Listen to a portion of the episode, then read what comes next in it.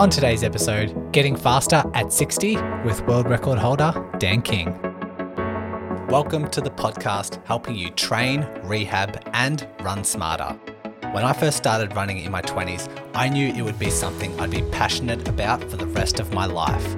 But unfortunately, developing injury after injury disrupted my progress and left me undertrained at the start line on race day. Even with my knowledge as a physio, I still fell victim to the vicious injury cycle and when searching for answers, struggled to decipher between common running myths and evidence based guidance.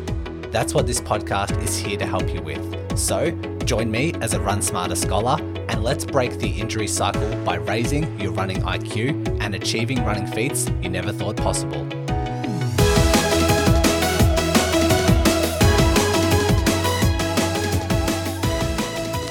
If you are following the Run Smarter YouTube channel, you may be familiar with Dan King. Uh, I released a video uh, two weeks ago at the time of recording, and or a week and a half ago, and it already has like 11,000 downloads, which is enormous compared to my usual videos and what they amass.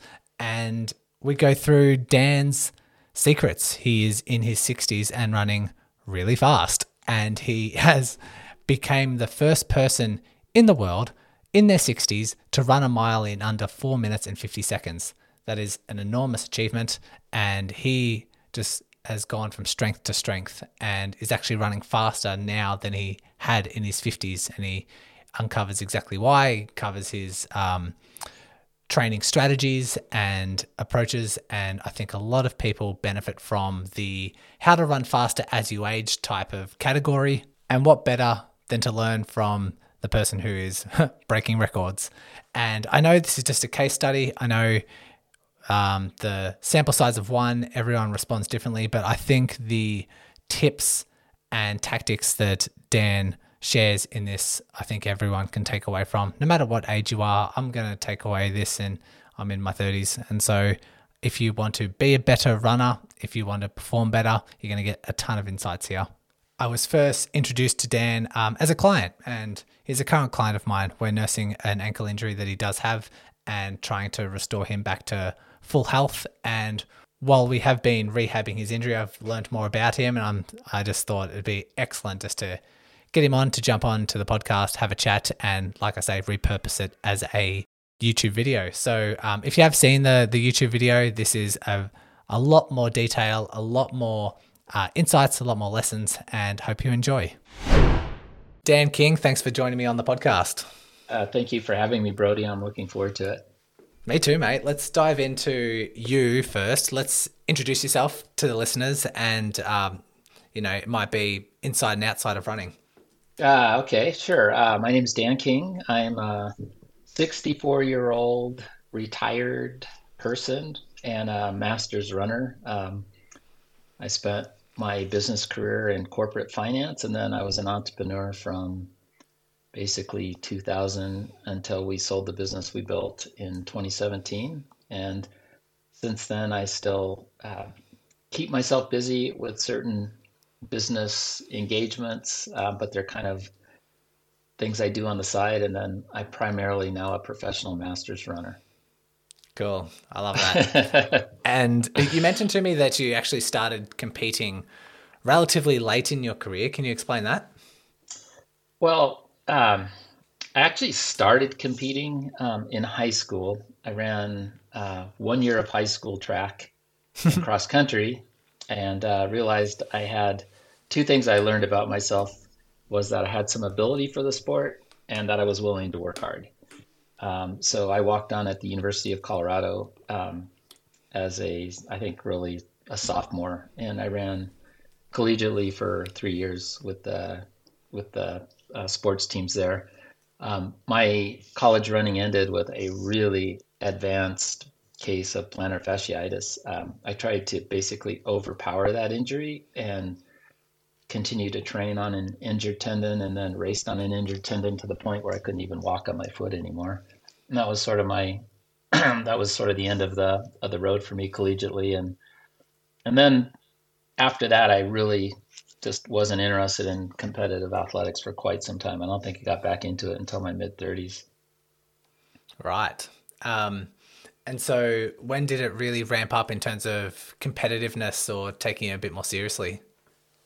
You know, I would get myself in pretty decent shape at times during my mid 30s, but the plantar fasciitis problem that I had in college actually kept showing up with my running. And the more, the older I got, the more frequently it would it would turn back up, and it would continue to derail me. I think when I turned 40, I I sort of made a decision to sort of redefine myself as just a endurance athlete and not a runner because I was spending so much time recovering from injuries and not running. And I also had read a book that really kind of planted a seed. Um, it was called Younger Next Year, and it really made a physiological case for the importance of staying fit and active as it relates to how well you age. And so, you know, at that point, my journey sort of became I'm going to be an endurance athlete. If I can't run, fine, I'll do other things. And I think since I turned 40, I've really been consequent about just maintaining a very high level of sort of cardiorespiratory fitness. But the the journey as a masters athlete, it's a little bit owe it to my sister. She um, she recruited me when I was in my early 50s to run on their uh, their club or on their um, basically their local uh, running club team in the club cross country championships and I think I had just turned 50 and I went out there. I was running on a 40 plus team, but uh, I was just like, there were like four or 500 men in this race. And it was just such an epiphany for me that like running was still that competitive at a national level in the United States. And it just really kind of fired me up at that point for, for the master scene. Like you said, you um, from your early days, you can work hard and you've got a series of like competitiveness in you it seems so it seems that that like ignited a few things yeah I, I, I think it's for me it's not being competitive as much as i'm just really achievement oriented. When i apply myself to things i just like to do them really well. And i feel best about myself when i can do things to the best of my ability. Like if i show up for a race and i get beat because i wasn't very well prepared then i feel kind of crappy about myself. And if I show up for a race and I just really leave it all out there and I perform at a high level and it sort of reflects the work that went into it, then I feel great, even if I don't win. So it's like, you know, the competitiveness is an interesting thing. I think I mostly compete with myself on this stuff. Yeah. Well, in saying that, how did you fare? How did you position yourself in that particular race? I ended up, uh, I think I ended up like eighth in the 50 to 54 age group. Um, and you know, it was like I said, it was an eye opener. It was um, sort of early season for me. I hadn't come into it at my best fitness, but it still just gave me sort of this feel of like this. Uh, I again, you know, when you line up at the start of a cross country race and there's like literally, let's say, 400 people wide, that is just a that's just a crazy uh, thing about this sport, and it's just something I've just always loved. And um, so I had I had an okay uh, an okay outcome. It got me it got me really fired up though to to apply myself more to my training.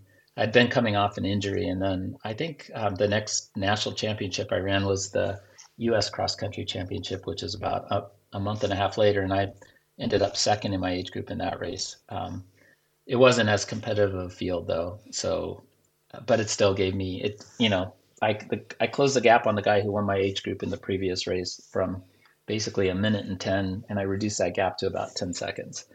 So wow. I, I knew I knew I had a lot more upside in in me, and uh, so was, that was sort of what sort of launched it for me. And then I'll, I'll say one more thing about the my sister also um, told me, I think it was when I was maybe also early fifties, maybe it was the following summer actually. Um, she I was going to be in California for vacation with my family anyway at our family cabin. And she told me that the World Masters Championships were happening in Sacramento, overlapping the time I was going to be out there. And I was just like, what's the World Masters Championships? I never had even heard of the that there was a, a competition like that. And so I looked into it and I decided to go ahead and enter it because it, it totally, you know, it was just basically a three hour drive to go compete and then and then three hour drive to go home. But um, I entered two events. I entered the uh, 8K cross country race and the um, the 10K, and you know you can look at the qualifying marks of everybody in those events. And in the 8K cross country race, there were half a dozen guys that had just far superior times to me. So I didn't really have any expectations going into that race. Um, but as as it turns out, I just was so well prepared for that race. I ran great. I ended up being the top American in that entire competition, and I was I also won my age group. So that race really set me up for believing in sort of my abilities as a as a competitive masters athlete. I was just like, wow, I just won a, a world championship, and the thing that also made it super special is that my dad was there, my wife was there, my sister, my nephew, a whole bunch of people that are passionate about running, and they all got to see that. So that wow. was pretty cool. That is very cool. A uh, very cool moment. And I guess since then, uh, is that the type of events that you've gravitated towards? Are you sticking to the cross country scene? Um, and what other events are you competing in throughout the year? Um, you know, I live in Colorado. It's at altitude. Um, you know, so it's like it's basically, you know, 50, 300 feet, which I don't know how many meters that is, but it just, you run slower at altitude, you know, from the 800 up, it's slower. And so I've always sort of like gravitated to just local racing and road racing. And, um, and I love cross country. It was my favorite sport that I did collegiately. And, you know, just, just, I don't know, just, it just hits different for me. But when uh, the pandemic hit and I was training you know, I uh, there just wasn't anything to do anyway. There were no organized road races. There was no organized cross country, but there were a few track meets that started to show up. And leading up to the pandemic, I had given myself a goal to try to see if I could break the five minute mile as a 60 year old. And um, and so I had started to train for that goal, and then the pandemic hit. There was nothing, you know, to compete in anyway. Um, and so I just kept training for the mile.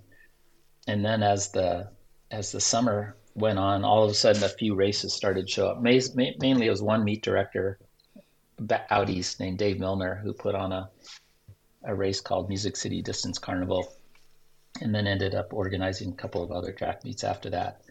And you know, thanks to him, I got an opportunity to try to break that five minute mile. I first tried it at Music City. I came up. Oh no, I actually broke the five minute mile.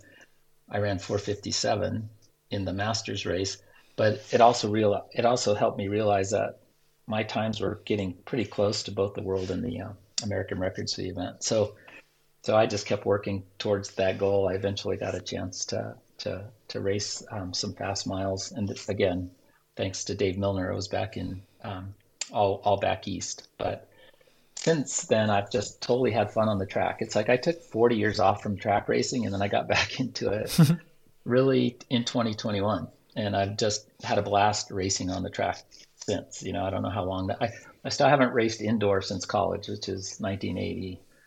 Um, but I've definitely done a lot of outdoor track racing in the last two years. Wow. I'm, I'm writing down a few things that I want to get back to, but um, I want to set the stage a little bit and talk about what highlights, what achievements, accolades you've managed to accumulate in your your years. Um, would you mind listing a few off of your biggest achievements that you're most proud of? Um, well, number one, I think I would say it was it was breaking the world record for the for the mile run for over 60s. Um, so t- at the end of 2020, I got another chance to go back east, and um, Dave Milner put on a, a track meet. He had, he he he had an open mile uh, because of COVID, every other athlete that had entered that race had dropped out. Um, so it was just me running on a on a track race um, in Columbia, South Carolina, in the evening.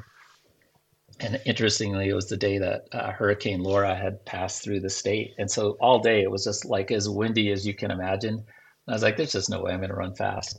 Um, but by the evening, it had cooled off quite a bit, and uh, Dave, the meet director, found a couple of people to pace me and run with me, and uh, it was just a surreal experience to to go step on a track. It was basically just a record attempt by me, um, and run four laps as fast as I could, trying to run even splits, and uh, end up running that time. So I ran 449 as a 61 year old, and I'd say that I think that's probably my proudest achievement because it kind of hits different when you can just sit there and reflect on the fact that you actually broke a world record in something that is as popular of a sport as running. Um, I would say my next most favorite achievement, I already mentioned it, was winning gold medal at the World Cross Country uh, Championships that were held in Sacramento in 2021. And I think that thing that made that one special was not only that it was a gold medal at a World Championship, but it was because of who got a, a sort of sharing the moment with me when it happened. Uh, cool. the last thing I'll the last thing I'll add is you know since I broke that world record, I just realized, man, I'm running so well. I need to chase some records. And following that, I broke the American record for the mile, the 3K, the 5K, the 10K, or sorry, not 10K. I did not break that one. I broke the 15K, 10 miles in one hour in the next 12 months. Whoa. Okay. So, well, all yeah. in 12 months, like trying to go from distances to distances, because I would imagine you'd want to specialize for at least six months trying to break a world record in a certain discipline or a certain distance, and then, you know, commit another six months to training for something longer. But it seems like you just knocked them all out of the park. Well, you know, it's here's what's interesting about that for me. Um, I am a very endurance focused athlete. I don't run the mile fast because I have great speed. I run the mile fast because I just have a huge cardio respiratory fitness level. And then I train smartly around that to do the things that help augment the kind of speed I need to race that distance fast. But but that base fitness translates up super well. It translate I didn't really have to train differently I just had to go find events where I could go run. Um, so I think the mile was a little bit of a breakthrough for me because it, it sort of reset sort of what my ceiling is an, as an athlete. And that has really nicely translated up to the longer distances that I like to race.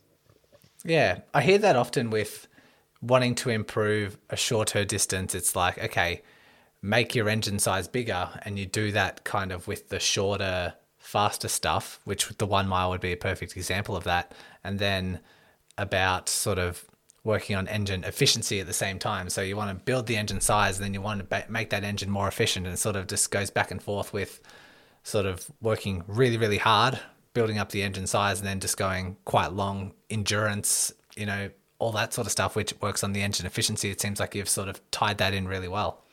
I, I think that's right. And you know, the other thing about like it's an interesting aspect of aging, but like, you know, an elite time for a 60 year old for a mile is under five minutes, but an elite time for somebody in their 30s is going to be well under four minutes, right?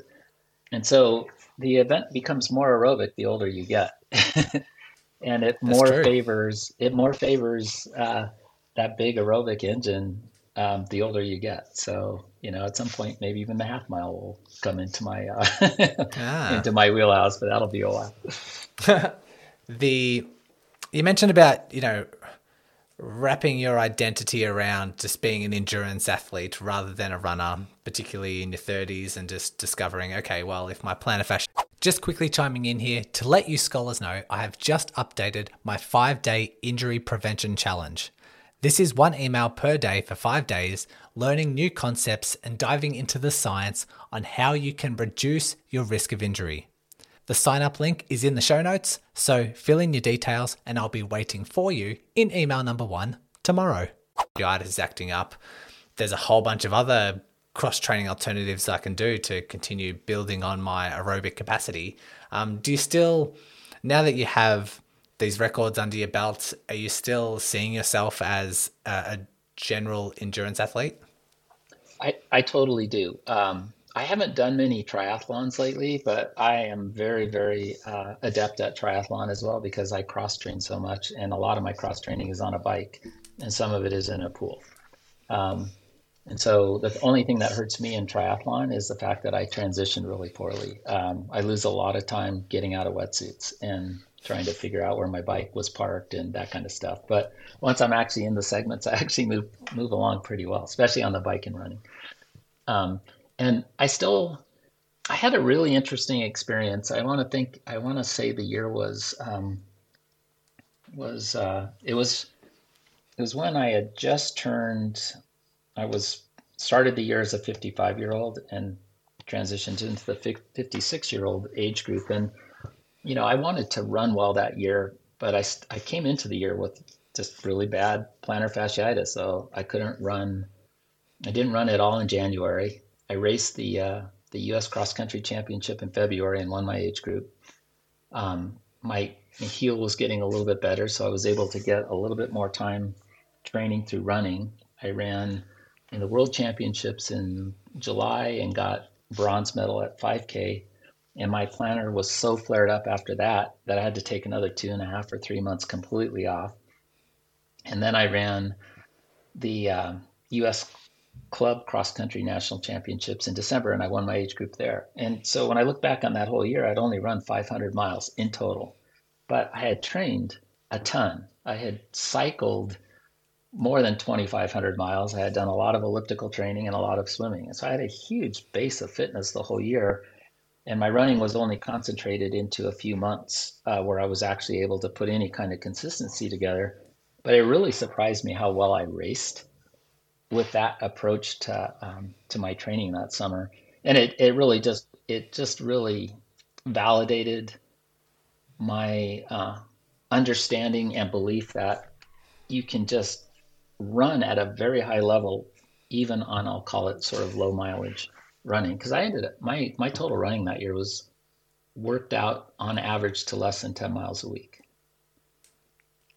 But cool. the, and I won a national championship in February, one in December, and in the middle of the year I got a bronze medal at a world championship. So it wasn't, you know, I just, I had a big block of training, ran a bunch of good races, and then wasn't fast. It, it was just, uh, it was very validating in the sort of my approach to to my racing.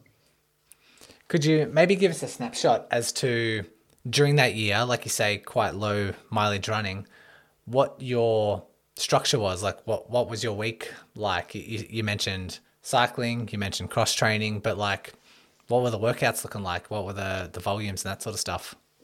Yeah, so I'm going by memory on this one, but you know what? Um, I work. I live in Boulder, Colorado. I um, I live in Boulder, Colorado. I worked in Denver, Colorado, and you know that I uh, I had a bike route that I could take to get to my office, and so from like I'd say almost for 20, 15 to 20 years, I I cycled to work like twice a week from April through October. Um, and so there's there's a big chunk of cy- cycling mileage always in my in my weekly training. Um, I had a fitness center in my building, so I could do um, elliptical training at lunch. Some days, even doubles, like I'd cycle and then still do elliptical. Most days, I just train once a day, and then I would I would find opportunities to run when my foot wasn't broken. And when my foot wasn't broken, I I tend to be back then, especially, I would be you know I would try to do two kind of harder sessions a week, where not only varying the speed of my running, but pushing into lactate threshold and as I get closer to racing seasons, pushing, stressing my VO2 max, you know, with, you know, three to five minute intervals at pretty high level of intensity. So a lot of zone four and zone five training, like probably twice a week or maybe every eight days because of my cadence of every other day of running when I'm healthy.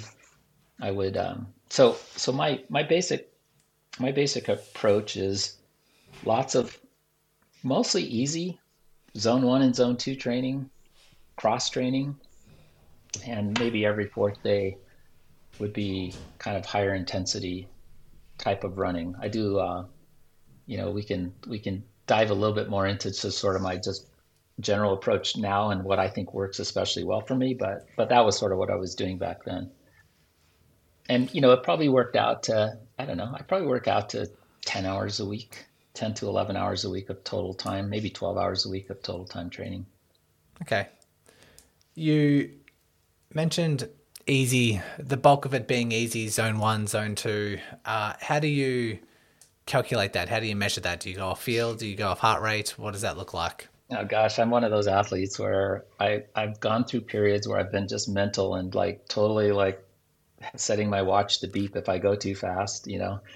Um, and then I have other seasons where I never even look at my watch. I, I just listen to my breath and I listen to sort of like what my body feels like. And I'm sort of that's where I'm at right now. It's just totally based on feel like. Sometimes I'll I'll pers- I'll keep my mouth closed and see how comfortable my breathing is just nasally, um, because I know if I'm can if I can support what I'm doing just breathing through my nose, I'm at, I'm probably in zone one and maybe the very bottom end of zone two, but probably not faster than that. Um, so I do I use things like that. I think it's when you do a sport, as long as I've done a sport, I have just a really good feel for, you know, that I'm going to get benefit from the low volume or low intensity training, kind of high volume, low intensity. Um, and I just kind of know where it is at this point in terms of how hard I'm working. What about the cross training stuff? Do you have the same? Uh, I don't know. Do you follow the same feel of what your body's telling you when you're on the bike, when you're swimming, when you're on the cross trainer, um, to depict whether you're in the accurate zones? Well, so, so, when I do elliptical training, I often look at my heart rate because if you're holding the handles, it's telling it to you anyway. And so I oftentimes when I do that type of training, I'll just I'll just be really consequent about knowing exactly where I'm at. When I cycle, I don't worry too much about it. Um, you know, cycling is harder to just really just apply consistent energy because you have some uphills and you have some downhills and i have a tendency to push harder when i'm going uphill and and then i'm kind of like recovering on the downhills. So i'm, I'm not um, I, I definitely lean towards being a little bit scientific about my approach to running but i also sort of let just sort of how i feel and like what the environment is giving me sort of dictate how i train too because i just don't want to be a slave to sport because i like it so much and i don't want to turn something that i enjoy so much for its intrinsic value into something that feels like I'm trying to manage every aspect of it purely around performance goals, if that makes sense. Yeah, I think it does. And you mentioned your training nowadays looks a little bit different compared to that year of, um, you know, trying to achieve all those records. So how has it evolved to now?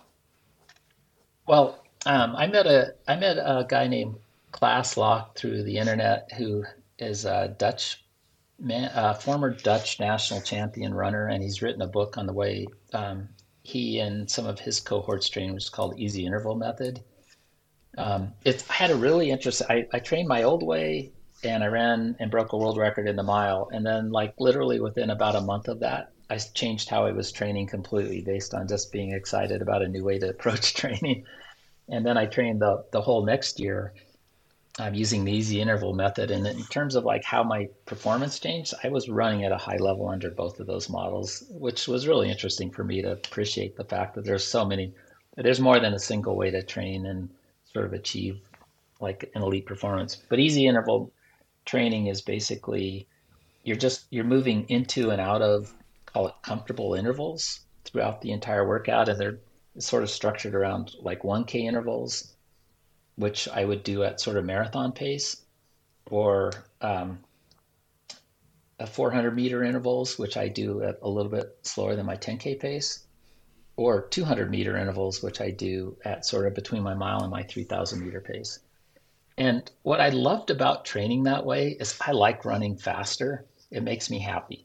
So when I run, I love the 200 sessions, the 200 meter sessions, because I go do them at a track right next to my house and I just love to run five minute mile pace. It just still makes me feel it makes me feel young still, and that's just I just love that. Um, so you know, like 38, 39 second 200s with these easy jogging recoveries, and just you know 14 or 15 of those, and that's the workout. Um, the 400s would be more like 10 at sort of 10k pace, and that's the workout with you know 400 recovery. Um, so, but again, those are my running days. I I've I really haven't deviated from sort of running at most every other day. Um, even when I'm healthy, I only probably ever max out at maybe 30 miles a week of of running. Um, so, and then sorry, the other thing about the easy interval approach is, in addition to those, I throw in sort of my normal high intensity type of a training, like every sixth day, which would be about every third run and that will be um, I typically what I like to do is um, in the spring I, I tend to do a lot of hills. I love to run uphill, and so my harder sessions are going to be either longer uh, uphill runs at threshold or even shorter stuff um, at a faster pace with more recoveries. And Could you I give us a, an example? Could you maybe like go from say for your longer hill intervals, what would be mm-hmm. like a practical lesson? Like, you know, what would your warm up look like? What would that session look like? What would the cool down look like, as an example? Yeah. Um, So, so we have this. I live in one of the most beautiful places in the world to train. Boulder, Colorado is phenomenal, and there's a lot of great trail running west of here. And I've just got some loops that are just sort of my favorite places if I want to go hurt myself and run uphill, right? So, so if I'm doing kind of threshold, there's a I have about a 16 minute steady climb that I'll do at you know probably what works out to maybe somewhere between 85 to 88 percent of my max heart rate and you know that's just a grind. And then and then i'll come down about uh, i'll have about four minutes of recovery.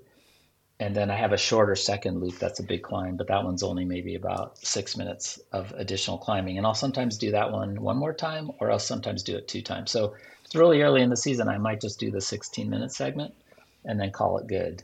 But after maybe a little bit later in the season i might be adding the second smaller loop or the third smaller loop. So that's one of my typical workouts. Um, but then I'll I'll also go do 30 seconds of um, I'll go do uh, 30 seconds at sort of mile intensity, even though it's uphill, it's much slower than my mile race pace, but it's my mile intensity. That's how it feels.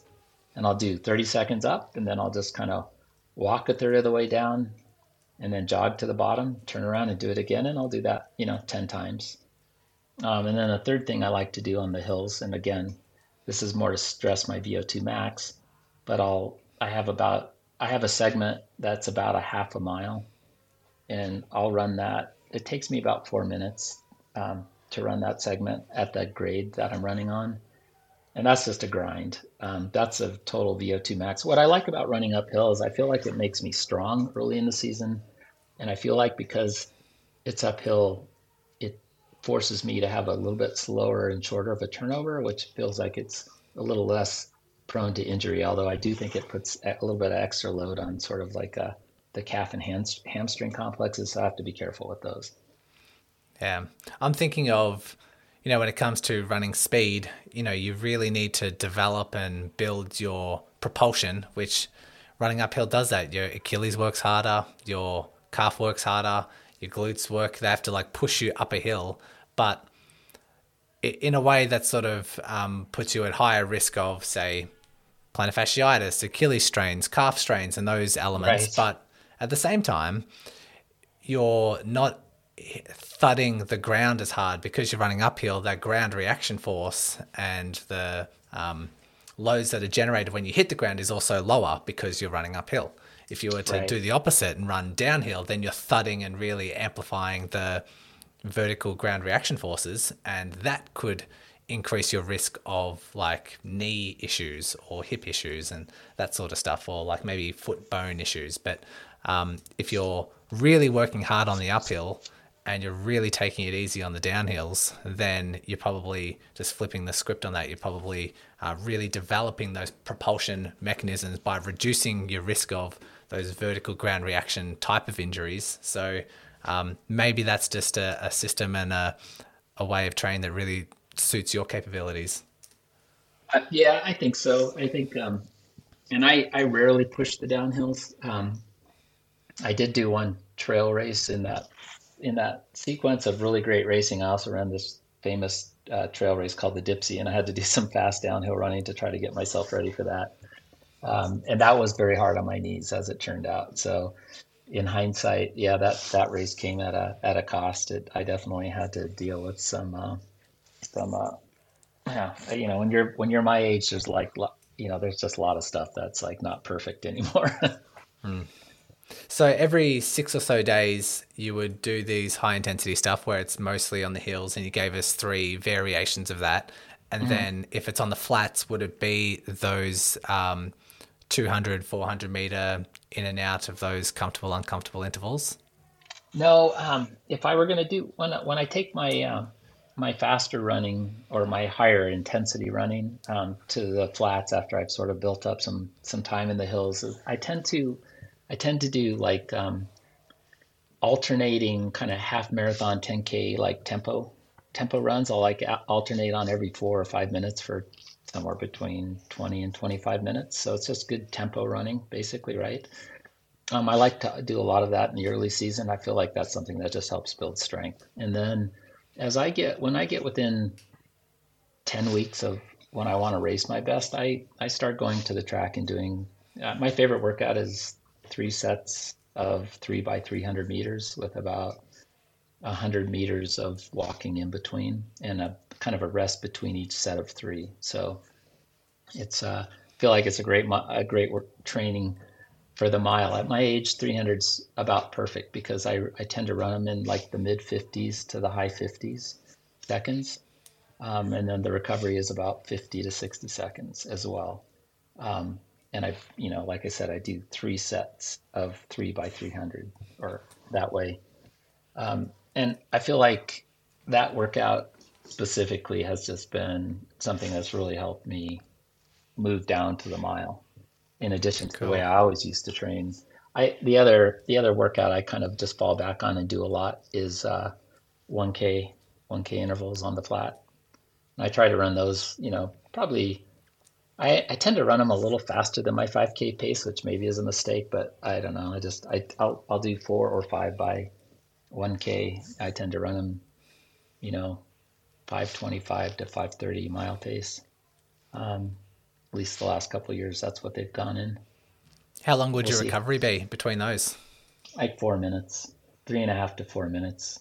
I have a I have a nice uh, flat road around a rec center, and I can kind of like run the the one k around the rec center, and then just cut across to the starting line. That takes, you know, just a it, it sort of works out perfect in terms of the um, the recovery interval. Yeah, nice. Uh, anything else that you attribute to your success? We've talked about the cross training elements. We've talked about your running segments and workouts in that that instance. Anything else that we might be missing?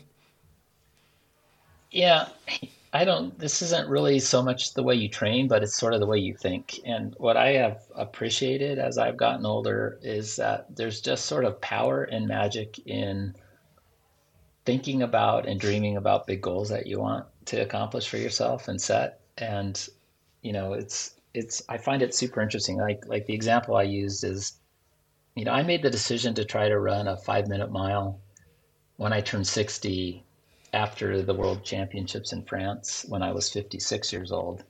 And i ran the 1500 meters and my qualifying time was 435 which is about a 457 mile. And i was like man it's going to be hard to still be this fast five years from now but i'm going to try and and and that that's a very energizing thing for me because what what I find so compelling about goals is that they plant a seed of something that might be important to me. And I know that I plant big the the goal seeds I plant tend to be big things that have a pretty just as much of a chance of not being achieved as being achieved but that's what makes them fun for me right?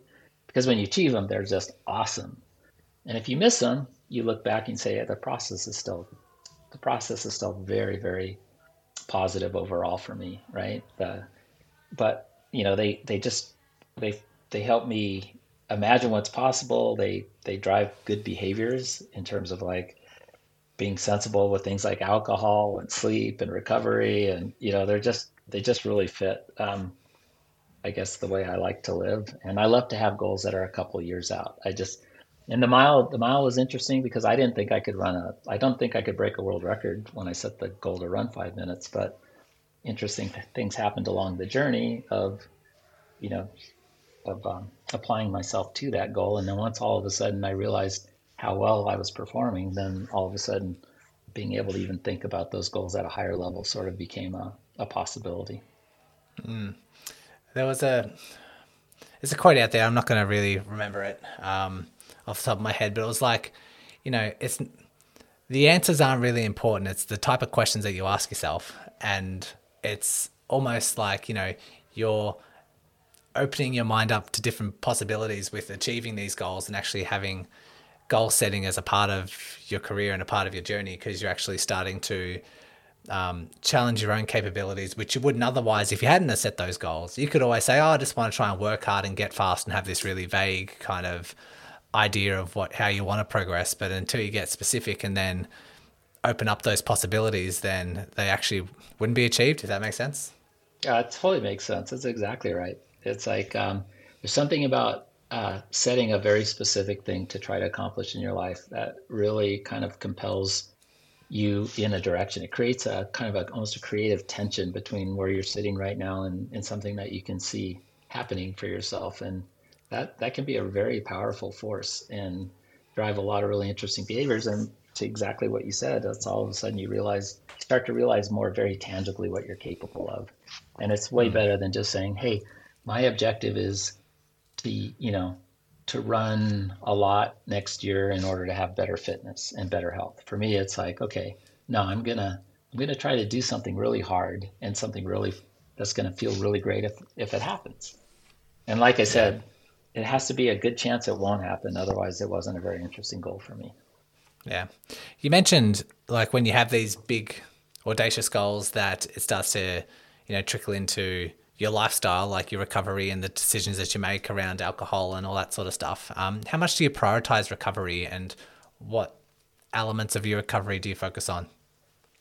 Um, I, I, I'm simple in this regard. I, I mostly focus on the two things that I feel like support outside of my training are just making sure I get good quality sleep and enough sleep and, um, and eating good foods, healthy foods and not eating a lot of crap you know, and maybe the third thing is not putting too many other toxins in my system like alcohol.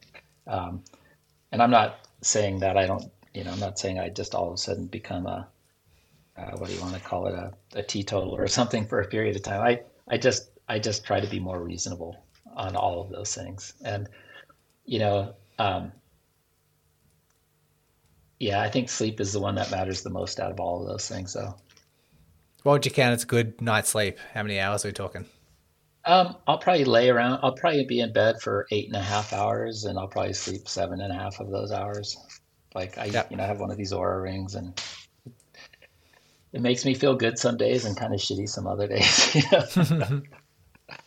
I did. Uh, I uh, last two years ago, I I flew. Uh, I took a red eye to Boston to race in a cross uh, national championship cross country meet, and I got about two hours of sleep, and I still ended up winning the race. But man, it was like it wasn't a great. It was. Uh, I don't think I would try that again. It wasn't that much fun. Okay. Yeah. Well, in regards to other elements of your week, I think of like strength training. Do you, have you incorporated strength training at all in in your years of running?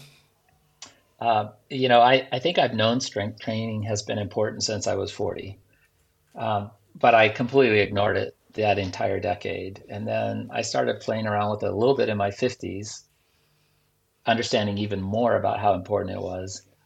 And then finally, after I turned 60, I actually have made, and partly because I have the time, but I made a much more committed effort to actually have a decent strength routine now in my program. And, and my reasoning for it is a couple of things. Number one, I want to continue to be able to move around on the planet like a, a healthy adult and i don't want um, you know my body's weakening and you know there's a certain muscle mass that i think adults lose year over year over year and i think strength training and resistance training is the, the number one way to, to sort of counter that um, and i want to continue to be able to do all the fun things i like to do i love to golf i love to cycle i love to ski things like that and i don't want to give those things up early and i feel like at the age I'm at now, strength training probably matters more than it's ever mattered to me in my life. And so I'm pretty committed now to, you know, a pretty decent strength routine. I, I try to do three days a week, but I'm happy with myself if I do two, two days a week. You know, it takes me about 45 minutes in the gym. And, you know, I, I do my whole upper body and lower body in each of those sessions. And I just do the big muscle groups. You know, for my legs, it's it's calves, uh, hamstrings, glutes, and quads. And then for my upper body, it's sort of shoulders. I do curls. I do bicep dips. I do rows for my back. You know, just just the big muscle groups. I don't worry about the like the specialized little things. I just just yeah. try to hit those big groups. What's your calf like to strengthen your calves? What does that exercise look like? Um, there's a couple things I do. So because of all those years of plantar fasciitis and then a surgery that I actually had to try to debride the scar tissue, um, I got into like a, uh, I do an eccentric um, calf raise. I do it single legged with a 40 pound kettlebell in my hand. And I go up slowly on one foot and then down, and I do sets of three by eight on each side, straight legged, and three by eight with a bent knee. And then they also have a seated calf raise machine in the club, and I do that with um, when when fully healthy, probably about forty five pounds on there. Okay. You mentioned eccentric calf raises, which usually just emphasizes the down portion of it, but I think then you're saying you're you're going up and down with one leg. Is that right? No, no. I, I should have been more clear on that. I go down with one leg and then I go up with both legs. And gotcha. so I am really more more that's it's more having a bit of a strength element, but a good long stretch of, of that complex is sort of what the focus was. Yeah. For your quads and glutes, uh, what mm-hmm. exercise do you do?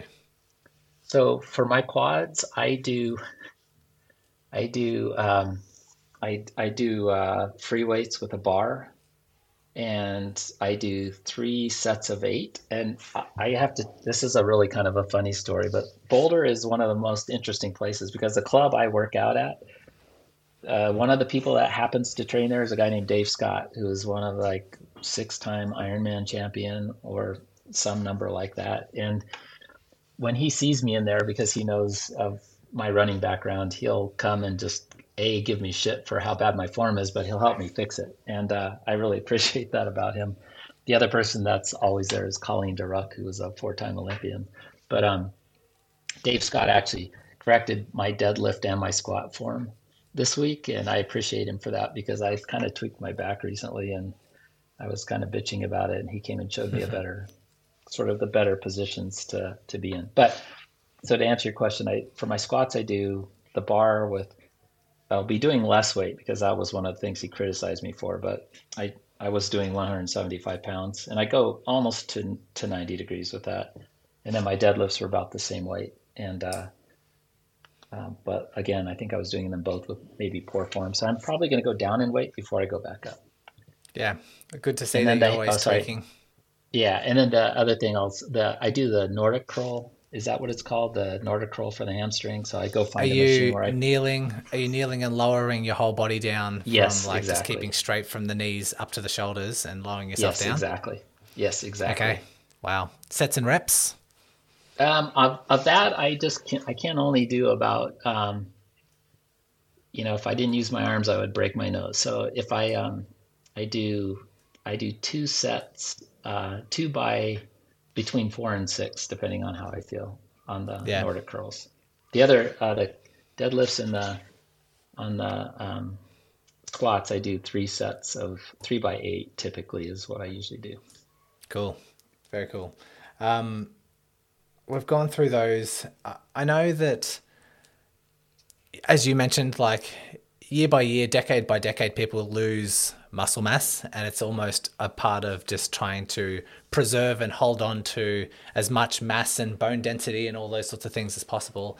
Uh, the same sort of can be said for VO2 max. There's some research to show that, like, as the decades roll on, your VO2 max tends to slowly decline no matter how hard you work or how hard you, you train. Uh, how are you seeing this as you go from your from the 50s into your 60s and you're getting these records and running really fast, are you seeing it as trying to just hold on to as much fitness as possible while the while all your other competitors are declining? And is it almost like who can decline the least or are you actually seeing yourself as someone who is getting faster and improving as you go decade by decade? Uh, you know the hilarious thing is I actually did improve in my 60s over probably anything I did in my 50s. Um, I I lowered my I you know I ran 1648 for 5k and I hadn't broken 17 in my 50s, and I ran 449 for the mile and that was faster than anything I ran in my 50s. Um, but but to be fair, if I would have been training the same in my 50s, those times would have been much faster. So I kind of feel like the game is the the Masters Challenge is eh, we all have a ceiling eh, of of what we are at our very best day capable of. Of we have a ceiling, and the the goal is how close can you get to what you're capable of? What's the gap between you know, how small can you make the gap between what you're capable of as a master's athlete and what you actually accomplish? And, you know, at some point, you might get to a point where you get to your ceiling and then you're just going to have to deal with 1% loss year over year over year because that's the best you're ever going to be able to do.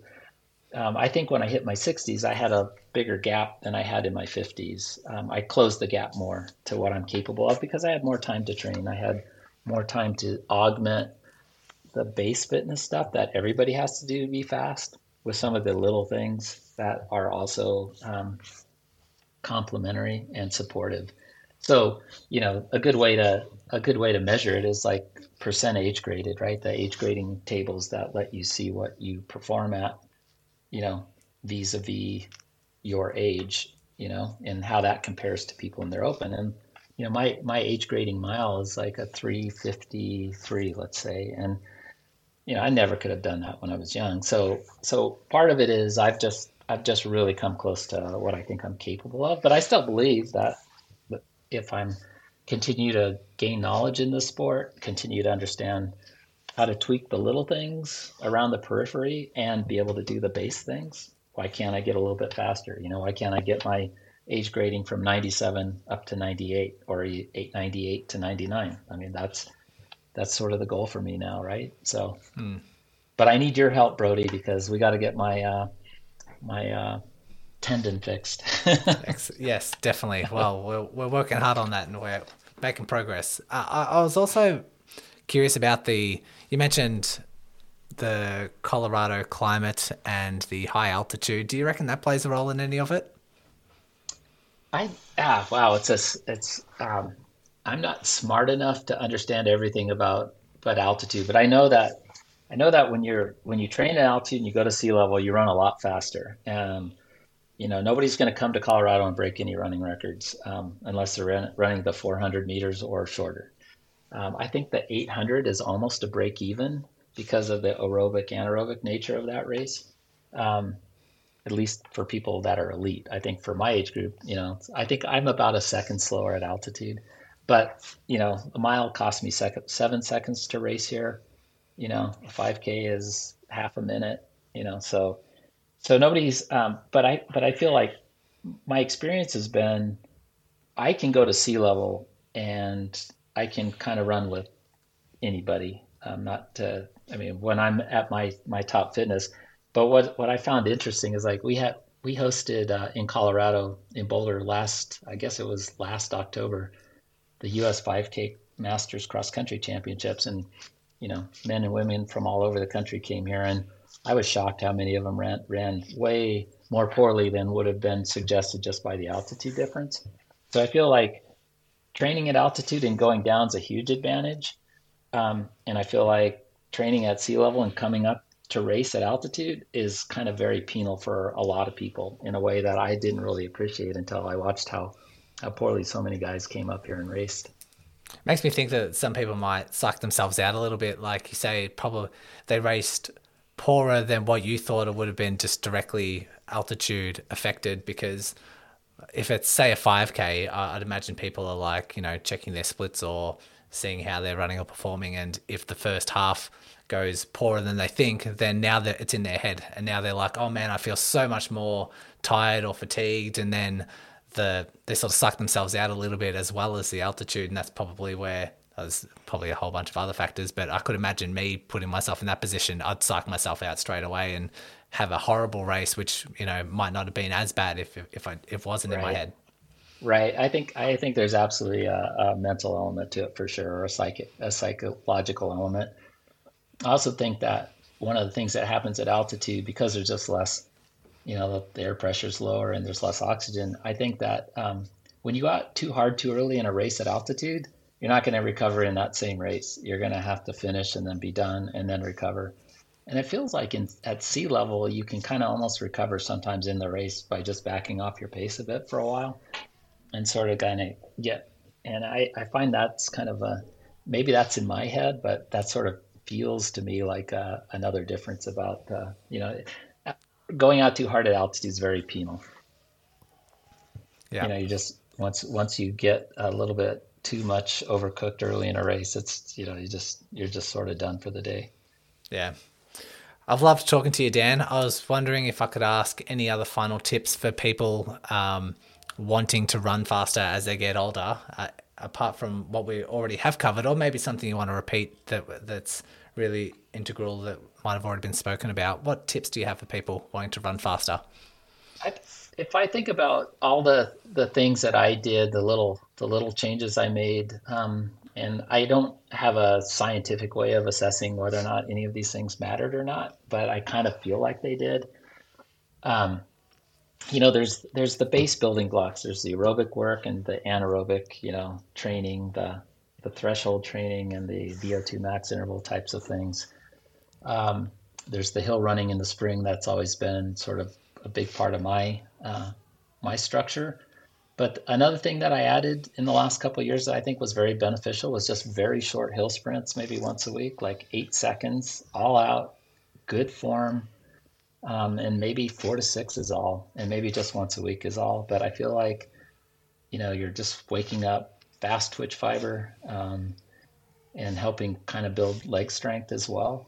Um, so I think that was a real a real positive uh, complement to my running.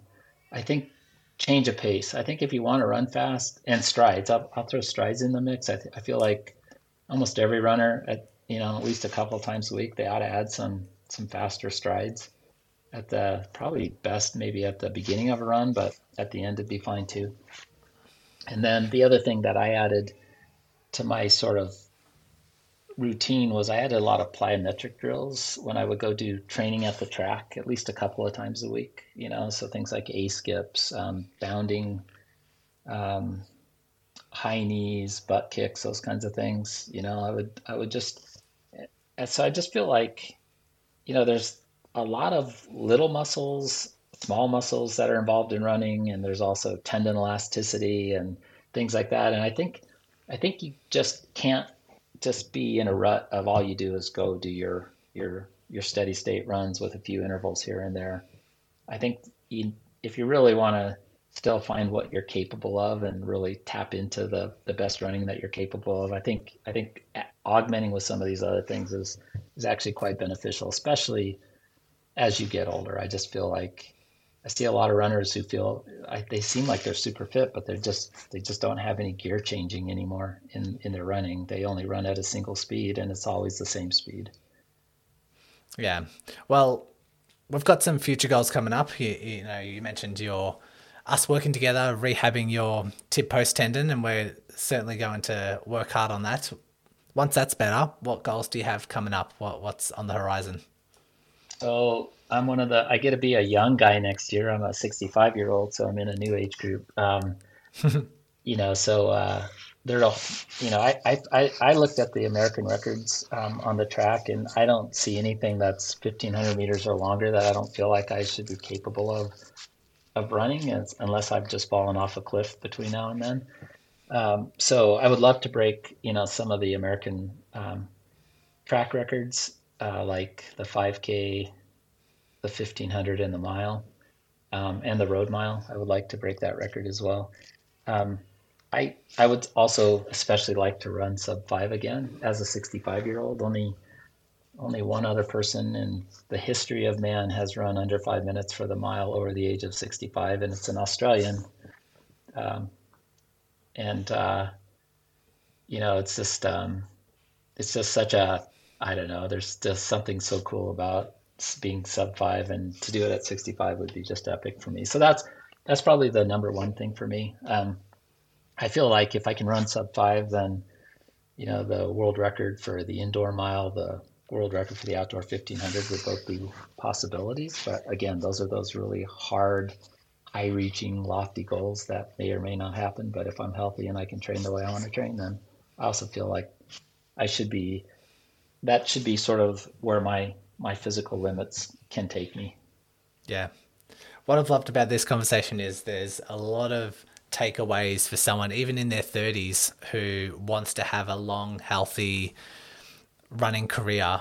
And that being either fast, competitive, or just for longevity and fitness. There's plenty of things that people can take away. And I know that a lot of people's goals is to get faster as they age, but also to, you know, have it as a part of their life, not get not break down or not get really really slow or get discouraged with those sorts of things. And a lot of these elements you've talked about apply to a lot of people. It's going to help a lot of people, and a lot of people are going to take a lot of um, takeaways from this and maybe just start seeing themselves what it looks like in 20 years or 30 years for them. And I want to thank you for sharing all those insights and sharing your career. It's been amazing to to share it and to look at all the stuff you've managed to accomplish. And yeah, it's been great to have a chat. So thanks, Dan, for coming on. Yeah, thank you so much, Brodie. I've loved working with you, and I'm uh, grateful that you gave me an opportunity to, to share some of what I've learned about this sport. That's kind of cool. If you are struggling to overcome an injury, you can jump on a free 20 minute injury chat with me, which you can book through my calendar in the show notes.